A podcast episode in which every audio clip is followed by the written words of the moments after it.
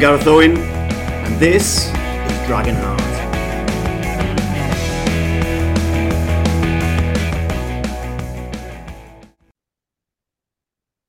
Welcome to Dragonheart, the last Dragonheart before Christmas. Oh. I am joined with by Bill and Mark Griffiths, Captain Liechtenstein himself. How are we, guys? Very good, very good. Christmas is coming. The, the goose is getting fat. Please remove Aaron Hayden's hat. I don't know what that means.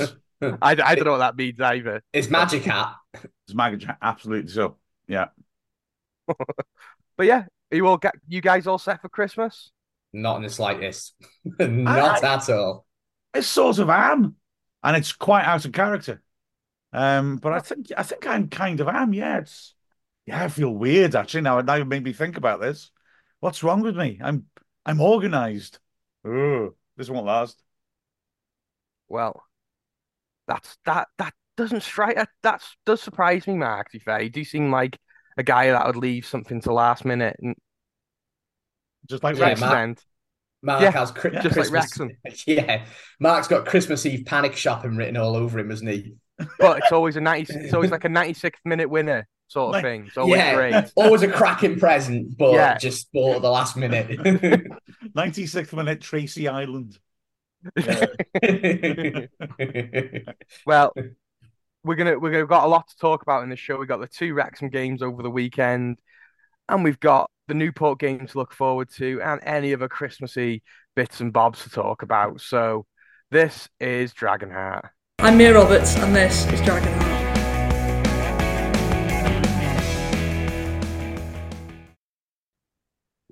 Colchester at home, Saturday. A really, really, really tough test, Bill, against a side that were quite stubborn, weren't they? yeah, I mean, it was it was one of those. I felt like we were we were kind of coasting a little bit until the red card. Um, I think that we might have eventually broken them down like we do with teams uh, with 10 men. But I, I don't. I, I think it just goes to show how strong we are that we didn't look like we were a man down until pretty much the last five minutes, and then even then, I still felt like we were we were relatively comfortable.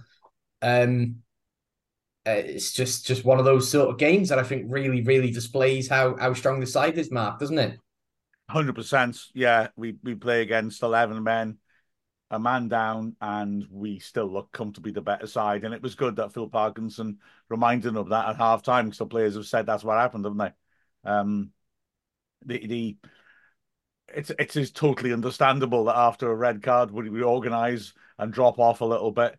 But Parkinson quite rightly said to them at half time, yeah, but you can still dominate this game with 10 men. And they came out in the second half and we were totally in control. I mean, it's a good job we scored before George Evans' red card because I think if it was nil nil at that point, we might have it a bit more difficult. But the, the truth is, as, as you said, Bella, before the goal, I thought we looked really comfortable. It reminded me of the Morecambe game. Mm. You know, it just they looked they were they were neat and tidy on the ball. Fair enough, but we were we were we had no sweat in defence against when we had eleven, and we were quite happy. We got the earliest goal, the well, early goal, and we were quite happy. Sit off a bit, let them pass it around in front of us. They're not going to cause any problems, and then their defence looked shaky, and we could just nip in and hit them on the break, and we were going to get more goals. And I just felt like the second half they would probably have caved in like Morecambe did. Uh, uh, the red card changes it, but once we'd had that halftime reset and got on the front foot, we were by far the better side in the second half. Their consolation goal, if you want to call it that, that's well, I shouldn't call it that because it gave them seven minutes of added time to chase us. Uh, but that just puts an unrealistic picture on the scoreline. I thought thought we were comfortably on top of that game.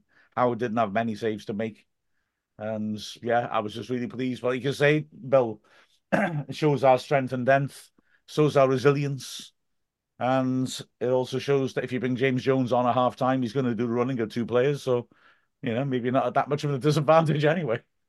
Yeah. Well, I- I'd like to talk about the red card. Um, from our view and the commentary commentary area, I thought that the first challenge could have been a red, And then re-looking at the highlights, the second one was definitely a straight red.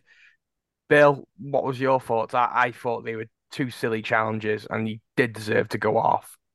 I, I think I can't really remember the first one too clearly because it's at the side of the pitch where that that sort of so from where I'm sat, it's that far left corner, um, right in front of you guys. Actually, wasn't it? Really, I suppose. Yeah. If, am I am I remember that rightly? Is that where it? It was yeah, edge of the box, wasn't it? Yeah. At the Kop end. Right.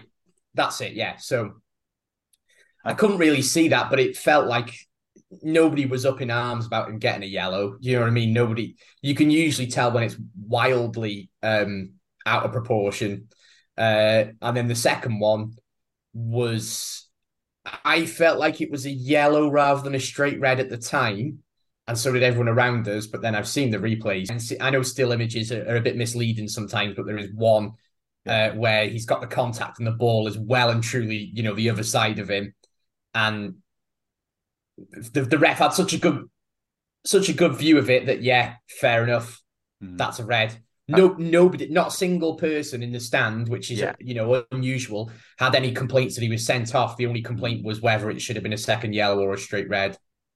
Yeah, and I think that. They, so, sorry, they were both orange cards. I thought, mm-hmm. uh, you know, borderline reds, yeah. both of them. So I, you could tell by the reaction in the crowd mm. that everyone thought, yeah, you know, because usually if there's a red card for Wrexham player, I wouldn't want to be that referee running to the car park after the game. You know what I mean? yeah. it, it, it, can be quite nasty. But Mark, they started applauding um, George Evans, which says a lot about what they think of the player. It's interesting, that isn't it? Because I mean, he he was silly, really. That I mean, he did deserve the red card. Uh, how you've described it is perfect to be fair to the ref, he, he got it spot on. I think the first one is a yellow, but at the time we were both saying, Chay, weren't we? We wondered if it was a red. Looking at it again, I mean, he's he's he's lunged in to get the ball on the edge there. He's tempted in because it's a short goal kick, and he's thinking if I win this, they're in real trouble. But he's he's never getting into any positions and nip in and win it. So I like his enthusiasm, but you know he, he comes around the side of the player. The player's got his back to the to uh, well, it's facing his own goal and he just goes down the side, doesn't get near it, and then his his trailing leg totally clears him out. It's it's a it's a definite yellow.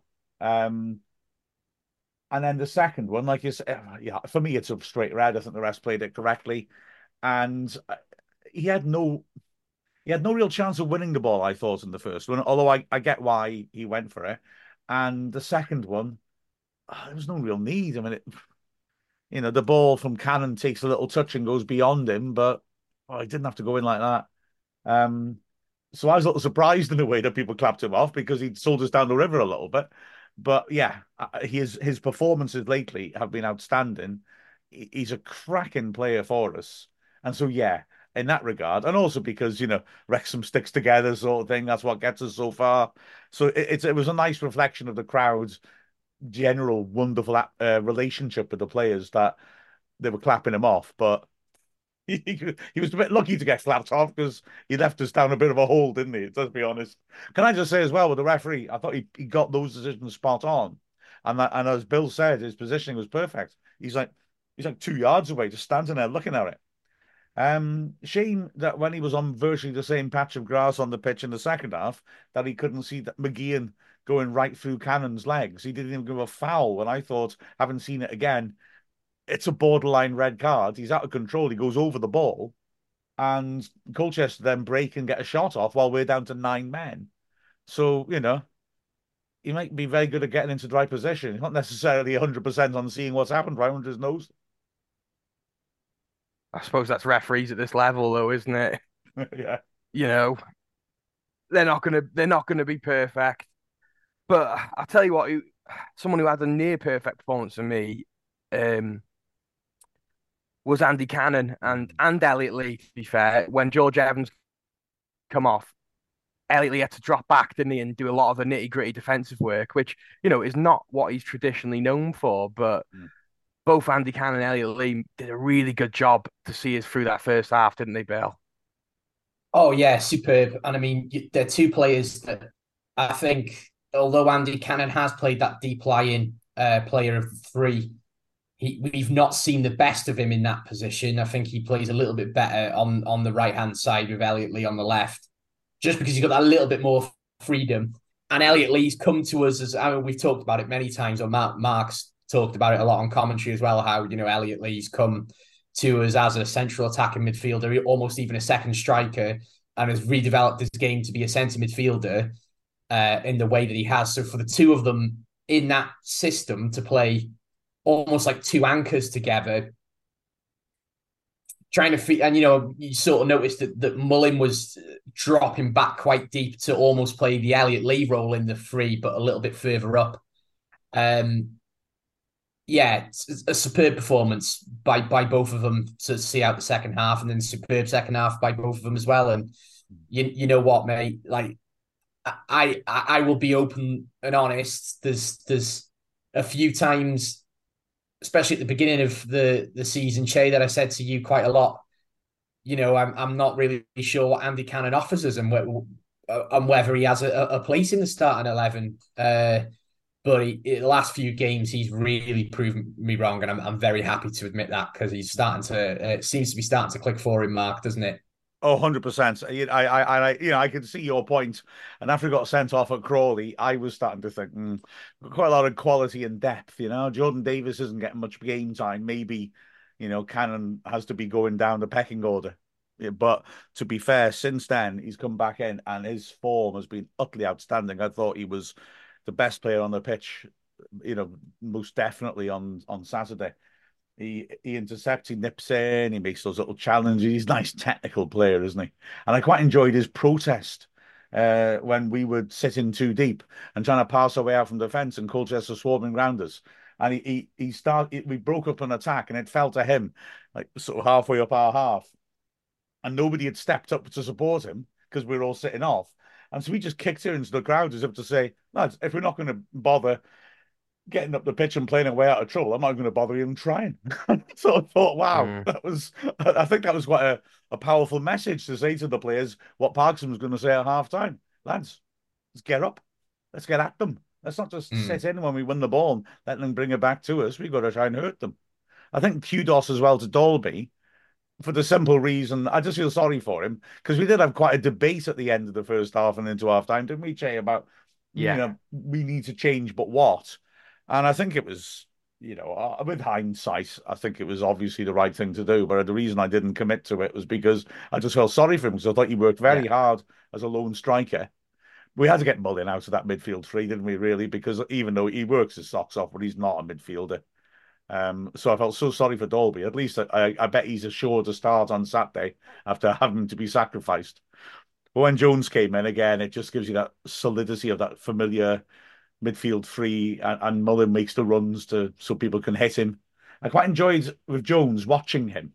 He was quite conservative compared to normal with his running because you know we're a man down, um, but he was really alert at trying to watch out that that side the pitch gets really locked down, and that you know if Mendy wants to get up and down a bit, he'll be covering. He, he always does, but more than usual. Um, in fact, there was one passage of play where the other two midfielders were, were getting a bit more engaged in midfield in the second half, and he deliberately was like just sitting a bit deeper than those two, just watching, and he kept checking over his shoulder all the time just to see where Mendy was, just to see where their their wing back was. Just oh, a full back row, just checking over his shoulder. It reminded me of um, when Homer Simpson fought Drederick Tatum. Um, uh, Uh, one of the when he, uh, uh, I think it's his first fight. He, he fights some Bindle stiff, and the the guy, they're all hobos, aren't they? Hobo Jim, yeah. no, they're all got things like that. And this first opponent, he, they say he's good, but he, he keeps getting distracted because he's looking over his shoulder at, at his bindle in the corner, all his possessions wrapped up and tied at the end of a stick. And so he'll, he'll give a few, couple of jabs. Look at me, I'm a southpaw. He'll give a couple of jabs, and then he look over his shoulder again. And it was, just, it was a bit like that. James Jones would be like watching the game and then just having a quick look. Where's that bloke? Watch the game again. Where's that? For? I just like that. I just like that. Yeah, I think James Jones has a lot of qualities which are sort of easy to miss and, and things like that tactical discipline and just slotting in perfectly to get that midfield balanced so the Colchester can't get at us is one of them. So I quite enjoyed that little sort of masterclass in the, the silent arts of football. I enjoyed it. Yeah, I, I do think James Jones was because at, at half time I was just shouting. I remember just not shouting, but I remember saying, "This is a game for James Jones now. Yeah. He he needs to come on. You know, if if you're ten men and you've got someone like James Jones on the bench, he has to come on because he covers so much ground. His his work rate's fantastic. It, you know, his cardio and his fitness is probably the best in the whole squad, isn't it? In all fairness.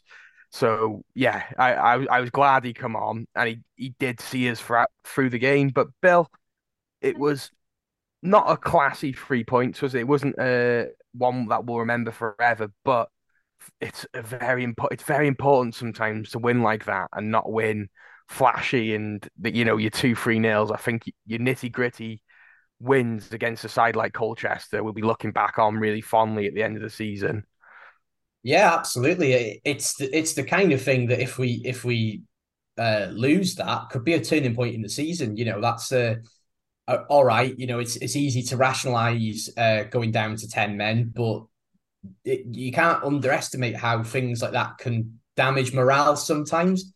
I, I, think you know, like Parkinson's good enough to keep the players in check, but pe- people people's team seasons have unravelled over less in the past, and if we'd have lost that game you know, um, would have been would have been devastating. And I, I think it, it, just goes to show us what I've what I've loved about Parkinson's side uh, since last year and, and even the season before is the importance of not losing, but also of it, like Mark sort of said that he said at halftime, just imposing that dominance and having the confidence to go out there and get three points in situations where other Wrexham teams would have would have even good Wrexham teams would have crumbled in those circumstances.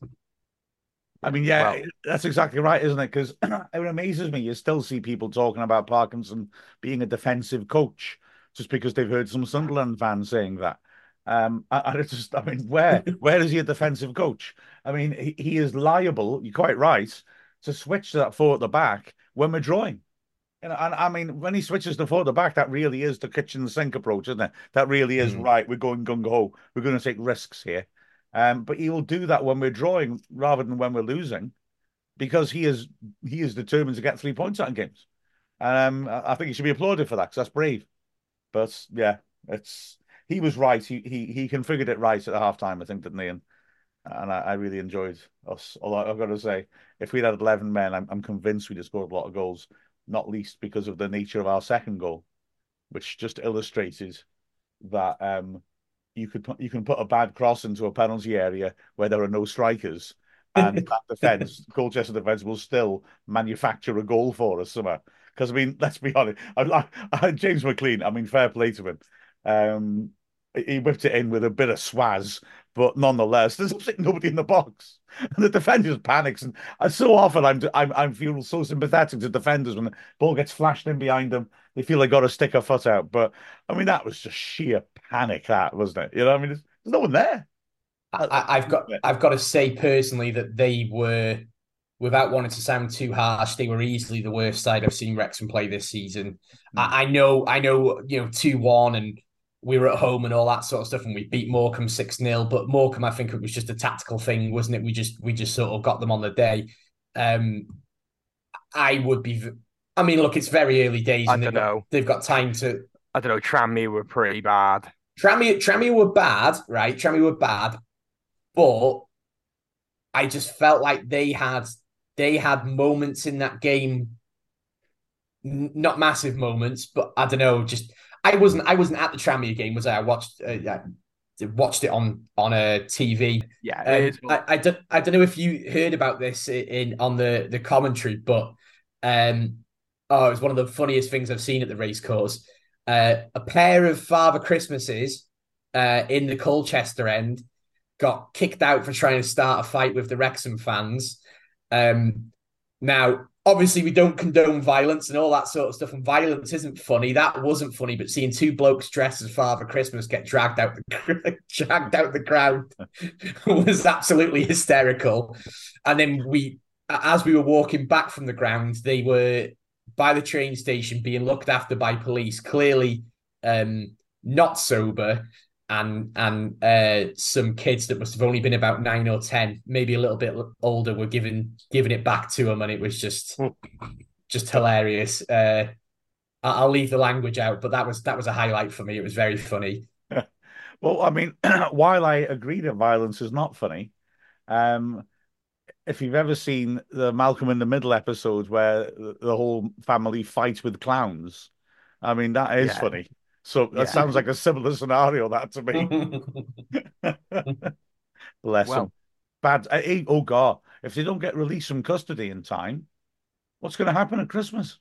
oh, Colchester cancel Christmas. There's a headline.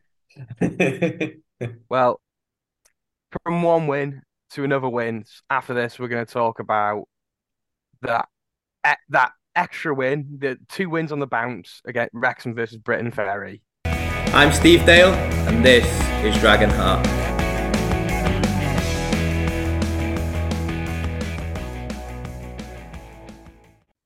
Welcome back. Hey, hang on. That's not Chay. Who's this guy talking now? I'm afraid it's me, Mark. And the reason why is that Chay has mysteriously disappeared. Now, those of you watching in video can see the ghostly presence of his chair right there. It may well bring you back to that scene, of course, in Act Two of Macbeth, where Banquo's seat is empty at the banquet.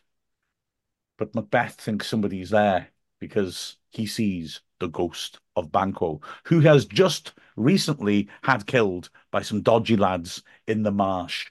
So, um, yeah, there's old Banquo hovering suspiciously, weird little sort of uh, shimmering at the bottom, which makes me even more scared when I'm talking about ghosts and and Chay's chair. But uh, I, yeah.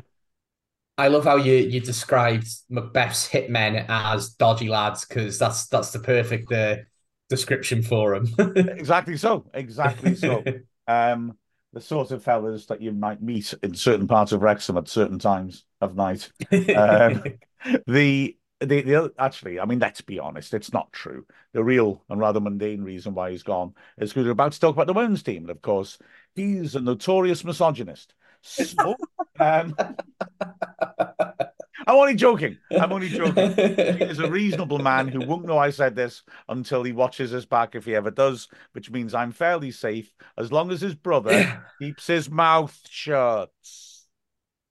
Uh, yeah, I, like I've, yeah. Just, I've just illustrated. I know where the dodgy blokes are. So, yeah. Oh, okay, yeah. Be careful. Uh, um, Mark Beth over here. Mark Beth. I like that. I'm keeping that. The women's game was was actually quite odd. Um, have you heard about the the apparent reason why Briton Ferry turned up with a massively rotated team? I have not heard the the reason. Please, please enlighten us, Mark Beth. Well, I mean, it was it was so widespread at the ground and and being repeated by people who are in the know that I totally assume this is completely true they had organised their Christmas do for the night before because it was a rearranged game. And to be fair, we're not talking about professional footballers. And so they didn't rearrange it. And as a result, I mean, having played them the Saturday before and they gave us a tough game, well, in this game, there were only three players from that starting 11 who were actually in the match day squad. There was only one substitute. So when you see that, you think, aye, aye, this is going to be fun. And I've got to be honest, first 10 minutes, I, I, I thought, yeah, this is going to be a massive, massive mismatch. We had them penned in the penalty area. We were looking really dangerous. And you just thought, this is going to be one of those 15 nil games, you know? Um, to be fair, though, they did defend their box really well, even though they couldn't get out of it. They genuinely couldn't get out of it. But they did defend their box well to the extent that in the first half, we didn't work their keeper at all. We didn't have any on target shots, that I can recall. And as the half wore on, and, and you know, you talk about earning your right to be in a game, they got a lot more confidence and they started creeping up the pitch and getting their passes together. And they, they had a couple of, they didn't have a couple of dangerous moments, I wouldn't say that, but they had a couple of moments where they were releasing players into dangerous parts of the pitch. Nothing came of it. And you started thinking, hold on a second. The last 10 minutes of the second first half were quite poor from us because I think we were suddenly thinking, hold on, this should be a thrashing. And we're actually, we're not putting them to bed at all. Then Rosie Hughes had to come off injured then as well, which hopefully is nothing too serious. And then you're thinking, oh my gosh, oh, this is awkward. Half time, nil nil. Mm. You're going to get a real crazy upset. Now, to be fair, same as Parkinson the day before. I think Steve Dale just uh, reset us. And the second half, we slaughtered them. I mean, we were impressed. We got four goals. I admit two at an injury time, or well, 90th minute and end of a 92nd. But by that point, our superior fitness had really told, and we were just rip. It was, it was like a, you know, sort of a, a world champion boxer having a, a a really inexperienced, exhausted boxer on the ropes. So we were just pounding away at them, either scoring or the keepers making the save, or we're, we're just missing. Um, so it ended up as it should have done. But kudos to Briton Ferry for turning up, you know, division lower with a a second strength, second string team, and actually giving us a game like that. And it was it was a fascinating illustration of how football games can develop. That you know, that old cliche, like I said, of earning your right to be in the game. They should have been battered, but they held on, and by holding on and you know holding on through good defending, they did start to crawl their way into it until until we finally got rid of them. It was it was a fascinating afternoon, if a bit edgy in the first half. Yeah, but I mean, to be fair to Briton Ferry, that they you say a, a, division below, but they're only a division below by by um way of a, a lottery style playoff that they could have yeah. quite easily have, have have won. Mm. You know, to be fair to them, they're clearly a good side. Do you know what they're doing in in the, the league this year? Top of the league, they've won all, every game and they've yet to concede. So not bad. Re- really? yeah. Wow. I mean, fair play. That's that's impressive, isn't it? But it was interesting seeing them back to back in, in these two games because they felt a full strength team, obviously, for the Welsh Cup quarter final. And you could see how we've stepped on. Mm. Um, and certainly in terms of fitness, because you know one of the big changes as we've brought in a fitness coach. Uh, Zoe's a health and fitness and conditioning coach, and there's a huge difference. I think you couldn't see it at the start of the season because I think that sort of thing's gradual, isn't it? You can't just have a couple of seconds with a, a fitness coach and then wow, look at me, I'm Superman. But it's it's all hmm. kicking in now. So you look at the Car- Cardiff and Swansea games, our first two home games, and you could see that they were fitting us at the end because they've had the benefit of this for a while. But in this game now, when you think of last season when we played Briton Ferry and we were having to hang on quite a lot, they were a good side. But in this match and, and, and in both games, to be honest, in the second half, our superior fitness really came through, and we were running running them ragged, uh, even when it was their full strength side. It was a different game, the first game against full strength side from the playoff, because we dominated, we were on top. Um, we got at them and we should have won by more than two goals. Although they showed in the second half a bit of what they got until they got a bit tired. But it's interesting. I mean, it's brilliant having Lily Jones commentating with me on Sunday. Although I'd rather she didn't because, you know, I'd rather she was on the bench. But, mm. you know, she was saying as well, she thought it might have been a bit of nervousness and edginess in that playoff as well. She felt it wasn't so much that they were a good possession team and imposed themselves on us as that we played badly. Um, which was interesting to hear, you know, because you know we are good on the break. We are good at absorb. We've got a very good defensive unit. We are good at absorbing pressure and hitting teams. But she was saying, "No, we, we just didn't play well." But in the in these two games here, we did impose ourselves, albeit with the fact that um, Briton Ferry's Christmas do kind of helped us out a bit in the second match. Bizarrely.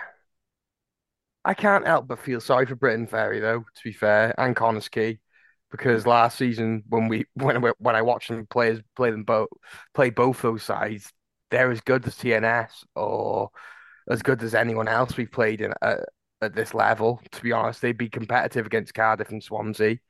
It, it's just a bit of a shame that the Welsh system for the women is quite poorly. Ah, Got to be careful what I say. It's, it's it's growing, isn't it? It's growing. It's growing. It's growing, but I, I can't help but feel like why couldn't us and Briton Ferry get promoted and then Connah's Quay goes into a playoff with the other side you a second. Totally. Why couldn't they do that? For I mean, me, Matt, sorry, Bill, go on. No, I was going to say, Mark, you'll probably you'll probably be able to explain it better. But are there enough teams yet that are of the quality to, required to fill? What is it? Eight, eight in eight in the, the top league, and then eight in both the other leagues. That's my maths is rubbish. 20, 24, isn't it? Twenty four half decent teams. Uh, is is there is there scope? You know, that you don't really see the likes of Bangor, Rhyl, uh, Port Talbot. They're all big. Well, I put I've Port Talbot got a team um uh, up in the higher level. I can't I can't I don't yeah, really know with the southern yeah, teams. But, but, then then then it's up to the Welsh FA to invest into the ecosystem. Yeah, of course. Then yeah. have teams like you know Rickfield who do have a women's team invest more money into them so they can get to a level to mm. play at the second division and then eventually challenge to make the whole ecosystem bigger. You know, the fact that Wrexham had to play in a playoff last season and Briton Ferry mm. was disgusting in my eyes. I I completely agree. Um, I, I just feel there's something wrong about this because what you said, Chay, hits the nail on the head. This is a women's football in Wales is a developing sport, and therefore it needs to be invested in. Um, I I think Bill, you ask a, a very good question. Are there 24 strong teams? I'd say no. I'd say the bottom end of that second division contains a lot of teams that you know you have those mismatches I talked about earlier with. But how you know the fact is, how do you change it? Sure, do you change mm-hmm. it by making things more competitive, and as Chay said, by looking to maybe invest more broadly to try and bring the general standard up. I I think it's it's daft. I mean, for me, you said a, a while ago, Dan Chay, about you know they're as good as TNS. Well, I I think there's some really other very interesting examples to compare to. You look at the table and you'll see that Pontypridd United have got uh, in the top division. They have zero points. Um, Barry Town United, I'm really not that far ahead of them either. Um, now, you know, I'm not trying to single those teams out to be cruel, just to say that having one up, one down, as we know from the National League, leads to atrophy. It leads to teams rotting away and they still sit there in the top division while other sides are strong the division below and they just can't get up. And I think that's yeah. exactly what's happening. And I can't see how that's healthy for the, the, the Welsh system. And clearly, Briton Ferry and Quay Nomads, the two teams that, as you say, pushed us really hard, are clearly way too good for their level because they've both got 100% records. Then two yeah. teams below them in both divisions are Llandudno and Briton Ferry, and uh, sorry, and Cascade, uh, which is a, a, well, a, hang on a second, I was going to say a team from Swansea, maybe wrong. Right, I'll step back from that, right? Both those teams, the second place teams, the only points they've dropped have been when they played the top teams. Yeah. So for me, you've got four, you've got two teams, well, four teams who look pretty much ready to roll, and there's only one promotion promotion spot. And yeah. And Briton Ferry may well win every game this season in the league, and then play each other for the right to go up, which is wrong in my eyes. I think there should be twelve teams in the top division, and then if we can, you know, I understand that the Welsh FA you know, you look at the men's game, they've looked to develop it by having strict financial rules and ground grading rules and things like that. And I do actually accept that they've done a lot of that well. But I think women's football is in a different position. And I think that a team like, say, okay, I think Connah's Quay. Well, no, okay, let me say um, this Cascade team in the South. Um, if they can't get up, there'll come a point where their golden little period yeah. ends and they'll just go they'll drift off and it'll be, you know, like Histon. Remember them? They drift yeah. off, they nearly get in the football league, and then that's finished. Uh, you know that they they're mm. the they're the flowers that need nurturing. They're the clubs yeah. that you need to just make sure they keep going. It, it's I think it's a it's a mistake, and I think I think this is such an opportunity to take advantage of Wrexham's high profile and actually say, girls, come on, play football. Look at this. You could be playing against Rosie Hughes. You could be playing against Lily Jones, that sort of thing. They're known players. Use it. They really need yeah, to. And the cat. And you know, Cardiff and Swansea, they played in them stadiums recently as yes, well. Yeah. yeah, you know, yeah. these are huge sides. It's not just Wrexham, you know. Yeah. You know, it's Cardiff, Swansea, it's huge. And as you said, Mark, I what I am worried about is if, say, it's a Connah's Quay, Briton Ferry final again, mm. for hmm. example, yeah. I don't know, one of those sides win how much more can you keep on pumping into something? Yeah. How much more can you financially keep on pumping into things if you, if you cannot yeah. get promoted as easily? Exactly. It's a travesty that mm. these two sides can't get promoted, and it's Llandudno versus the second side in South Wales to play each other to, to try and get. Then, mm. then, then that makes the next season more um, oh, what's the word? More competitive. Yeah. It makes us the top league more competitive. And I Mm. just think it's a little bit of a joke. And I think the women's, uh, the women's, the Welsh women's systems not taken seriously, which is a shame. Yeah, Um, that is, that is, I agree. It is a concern of mine. I, I just feel, uh, you know, okay, I know there's lots of practicalities. It'd be easy for me to sit on the opposition benches and say the government should be doing this, but uh, you know, it just feels there's lots of opportunities at the moment, and if you just keep it as it always is, you won't seize them. I, I mean, just to illustrate, I suppose the point I'm trying to make. Um, last season, I think it's fair to say Wrexham, Connah's Quay, and Briton Ferry were outstanding and should have been in the top division. If they all get up as quickly as possible, that process will take three years. That's wrong. Yeah. You know, those three clubs should be in the top division. And I should point out as well, actually, Cascade took um, Briton Ferry. Briton Ferry, I think I'm right in saying, won all but one game in their league last season, but Cascade took them to the last weekend. So again, you know, I don't pay as much attention to them because they're not up north. But you know, it may well be there's four teams that absolutely ought to be in the top division. But that would take four years. And I mean, that's wrong. We played Hmm. we played Llandudno in the cup this year, didn't we? Yes, we did. Yeah, yeah. And that was a very competitive game as well, wasn't it? we won it in the 94th minute. Yeah, Yeah. exactly. So Although I have to, I have to admit, they then went off to the League Cup and lost 14 that goes to show that 15 Llandudno could be good at the top level as well. Yeah, absolutely. They, Yeah. they certainly played very well know, against us. Although, like I um, said, in the, the, the next week in the trophy, I haven't checked whether they rotated their team, but they got absolutely slaughtered double figures by one of the top division teams. But, you know, Swansea University, over the last couple of years, have- really developed a reputation for giant killing. They've been knocking top division teams out. Briton Ferry reached the cup final last year. Yeah. I mean, These are, you know, it, it just feels something has to be addressed here. And I uh, just feel like it's a chance to gamble. And if it comes off, it'll pay off. And you got people like Rob and Ryan who probably back her up in terms of publicising things. You know, Welsh FA, I think, need to grab this chance and go for it.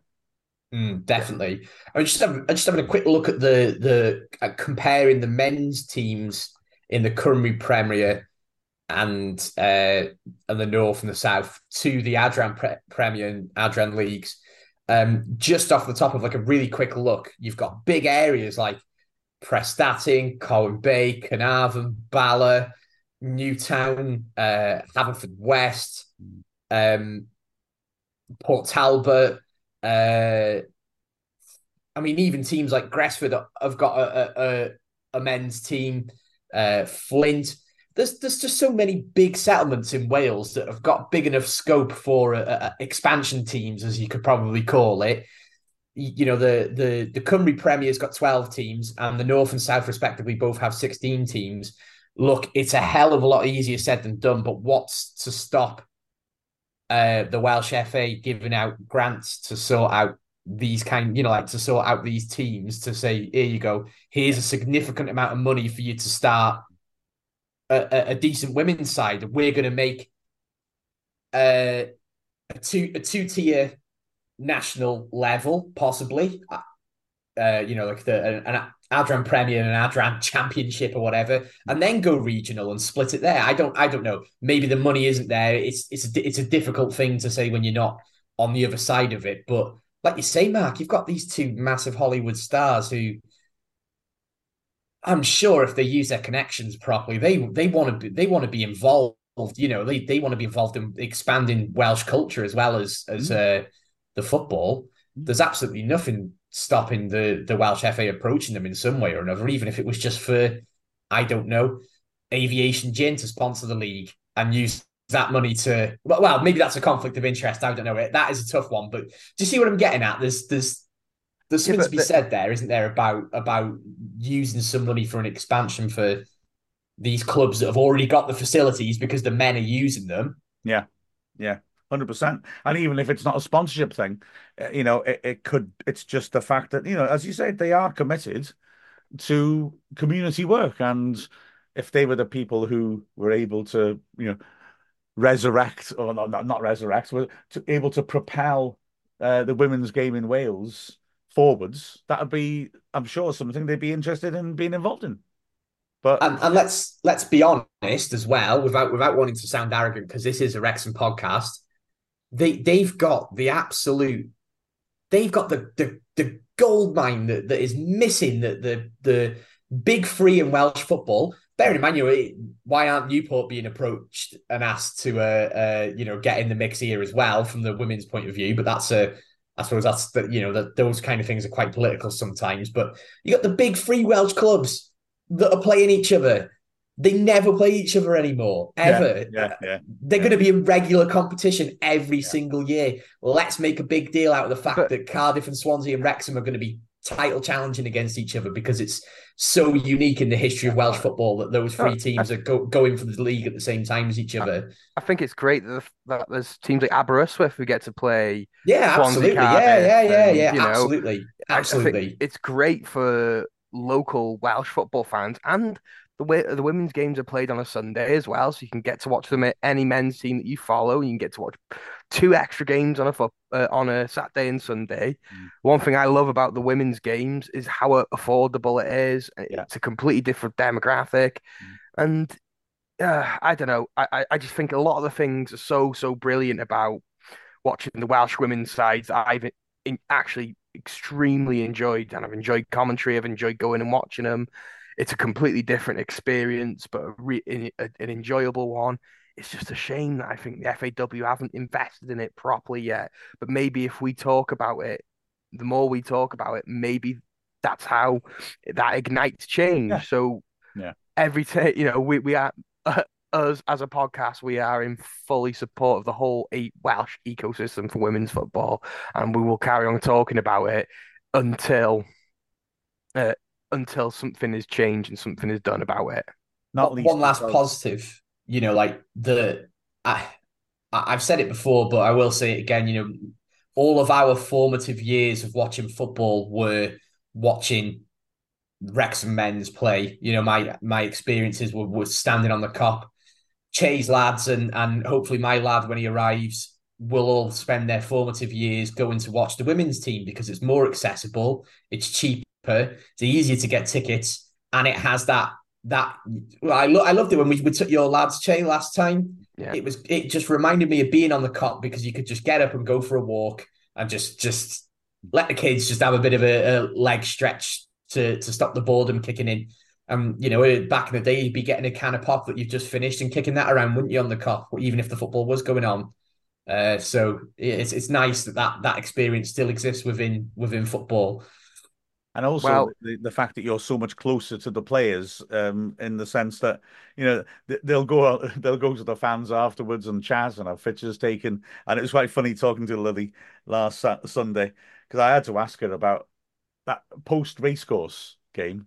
You know, I, I I took a while to pack up, but the, they still did the same thing, even though there were only ten thousand people in. They were walking all the players slowly around the pitch, getting selfies taken, chatting with fans, things like that. And even after I'd finished, I took I remember it took quite a while to pack up, and even after that, I was they're still out there.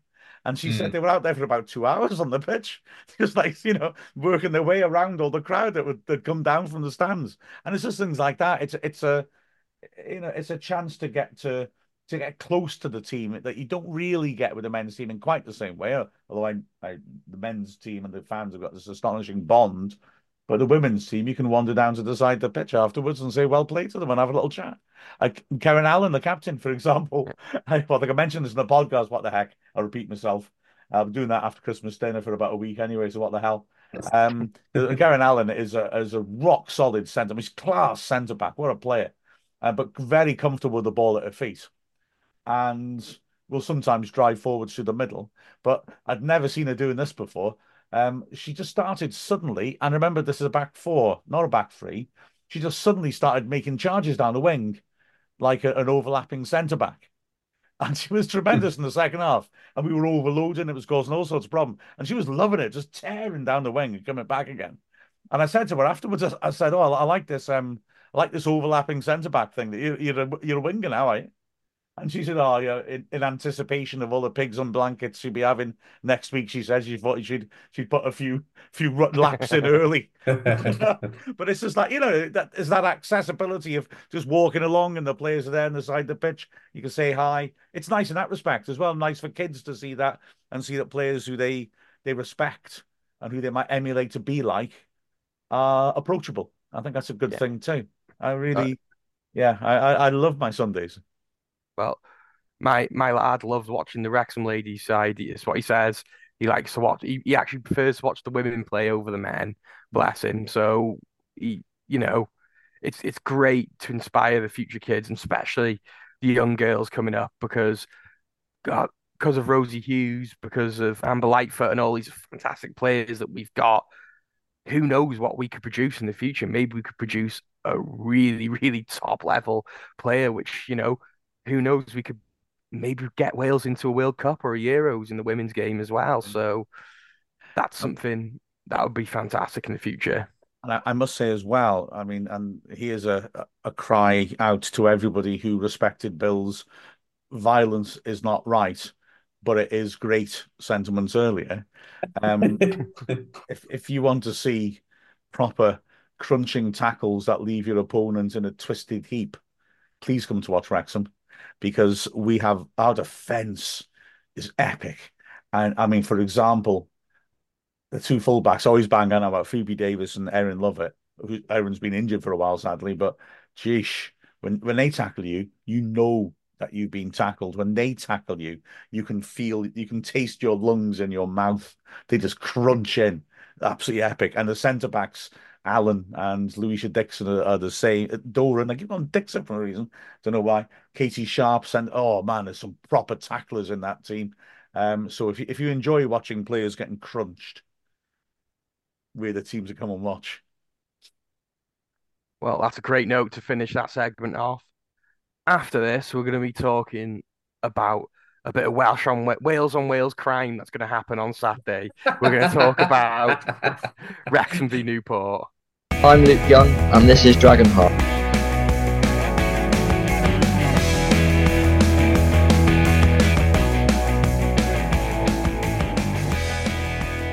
Well, Wrexham versus Newport on Saturday.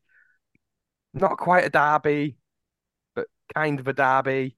A good, a good rivalry between two Welsh sides, but we've got a lot of unfinished business with them, haven't we, Bill, after that playoff final and the last time we played him in the FA Cup.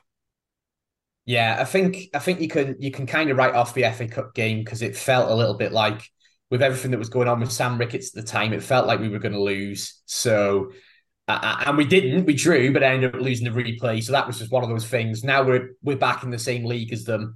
Uh, they're due a pasting. Um, I I think it's the type of derby rivalry, whatever you want to call it, that would kind of soften if we were in the same league as them for for a good set of years because um, it's not really a rivalry, but I think because of that playoff, it's going to be very heated on Saturday, isn't it, Mark? Yeah, absolutely. Um, I, I consider it a derby because I, I feel like Cardiff, Swansea, Newport traditionally are major rivals of ours, but I, have never really thought of it as that hotter derby. You don't tend to get a huge amount of fans coming from them until now, because that playoff was just massive. You know, one winner takes all. Their season's wonderful. They're back in the football league, and it is a fantastic story. To be fair to Newport, who went out of business, refounded themselves. They've had difficulty finding a regular home but they fought their way back up the divisions, and that's a brilliant story. But I just wish it hadn't happened at our expense. Um, yeah, and then. Uh, yeah, so I mean, you know, and and the fact, I mean, that was one of the most unpleasant experiences I've ever had at a football yeah. ground. It, was just a horrible, yeah. tense yeah. game. It had penalties written all over it, and then we we caved right at the end. We missed that old famous Brett Ormerod yeah. open goal, uh, which I guess sadly is one of the iconic moments of us in this century and the opportunities missed. I mean, the only thing I can say, the silver lining is if we'd gone up then, I guess Rob and Ryan wouldn't have been interested in investing. Uh, so maybe it worked out for the best. But yeah, it, has got much more on it because of that, hasn't it? The cup tie, yeah. I think, yeah, I think just added a little bit of spice. That was it. If you remember that that first match, the nil nil at the racecourse, was the actual day that Ricketts was told you're not, you can't come yeah. into the ground, wasn't it? Because mm. the club were, found that he'd been talking to Shrewsbury um, but I, my recollection of that game was that even though they were, were they, I think they were two divisions higher than us then. I'm pretty sure. But we were they doing really well in League Two? yeah. Oh, season? Oh, all right. Yeah. Okay. But they were very, they were they were a strong team, and we dominated them. We were terrific. but they had Joe Day in goal, didn't they? And he just was brilliant, yeah. and he repelled mm. us. So we were unlucky not to beat them. And then the second game was four 0 We had Luke Young sent off quite early, and I, I haven't actually seen that game. I, I never got the footage. But by all accounts of people who know what they're talking about, who were there, we played a lot better than that 4 0 should have been. But, you know, early sending off in that occasion against a high division team that was doing really well did for us. So yeah, there's going to be spiciness about this game. I think because of that, we like, like you said, Bill, we want to get revenge. We want to get at them. it was the first time I ever watched Wrexham lift up a trophy. Was against Newport in FA Premier Cup yeah. uh, in the 0203 season, which was a fantastic game. That's the only good memory I've got from Newport. Uh, but yeah, that that playoff game, I got to reiterate to the, the international fans who weren't around at that time, or you know the younger fans, that was a soul soul destroying game. And I've always said there's a little bit left. It was I left a little bit of my football fandom, that little innocence of a football fan child left uh, was left at Wembley that day. It was it was horrendous. I've got to say, I, there's nothing more I'd love than to really, really beat them from a high score line. it was the only. It, it was the only time I've ever walked out of a ground early, or not that not I left from my seat, and as I was walking up, just a pure devastation, nearly in tears. It's the it's the worst I've ever reacted to a football game. Um, the second goal went in as I was walking up the stairs. So that was like insult to injury. Not only had I finally made the decision to capitulate and get out of there, they also scored as I was getting away. awful, awful. It was just soul destroying, wasn't it? You just couldn't see a goal coming. That's all. It was just, oh yeah, yeah. It was it was depressing. I like the happy side of it though, Chay. I enjoyed that game when we won six one because they, they were on their way back yeah. up uh, then, weren't they? And and fair play to them, but they, they were no match for the Wrexham promotion side. And and I also remember when they were on the way down, I remember watching them in the league because what happened we were in well it's now League One, they had major problems and they clearly were not competitive and they lost the league by they, they, they finished bottom by quite a distance and then they went straight down straight out of the football league completely. They, they, they had major problems off the pitch. But I remember us walloping them 4 0 in that season. And They're sort of my sort of cult hero as a kid, Ollie Kearns, who replaced Jim Steel, my actual hero. Um, who was a, I, I liked Ollie Kearns and he did a decent job for us, but he he was he wasn't he was like a big target man like my hero Jim Steel, but without all the wonderful again Bill violence that goes along with it, which you could get away with in those days. But he did he is very good at spanking poor teams, and he scored a hat trick against them in what I seem to recall as being a real sort of man versus pinata match. Well, man versus pinata. well, there. I, I think this Newport side aren't a bad side from what I've hmm. heard. It's gonna. It, they've they've got you know a good result and a good performance in them, but if Wrexham play to our best, I'm sure we'll get the result that all Wrexham fans desire. So all I've got to say is thank you very much, and I wish everyone a Merry Christmas. It's the last Dragon Out before Christmas. Thank you to everyone who works in hospitals, retail, to the pubs. If you listen to this on on the way to work, on the way home, thank you so much for keeping the country running and making Christmas time so special. Um, this has been Mark Griffiths, Bill Long, and Chay Long. This is Dragon Heart. A conquo.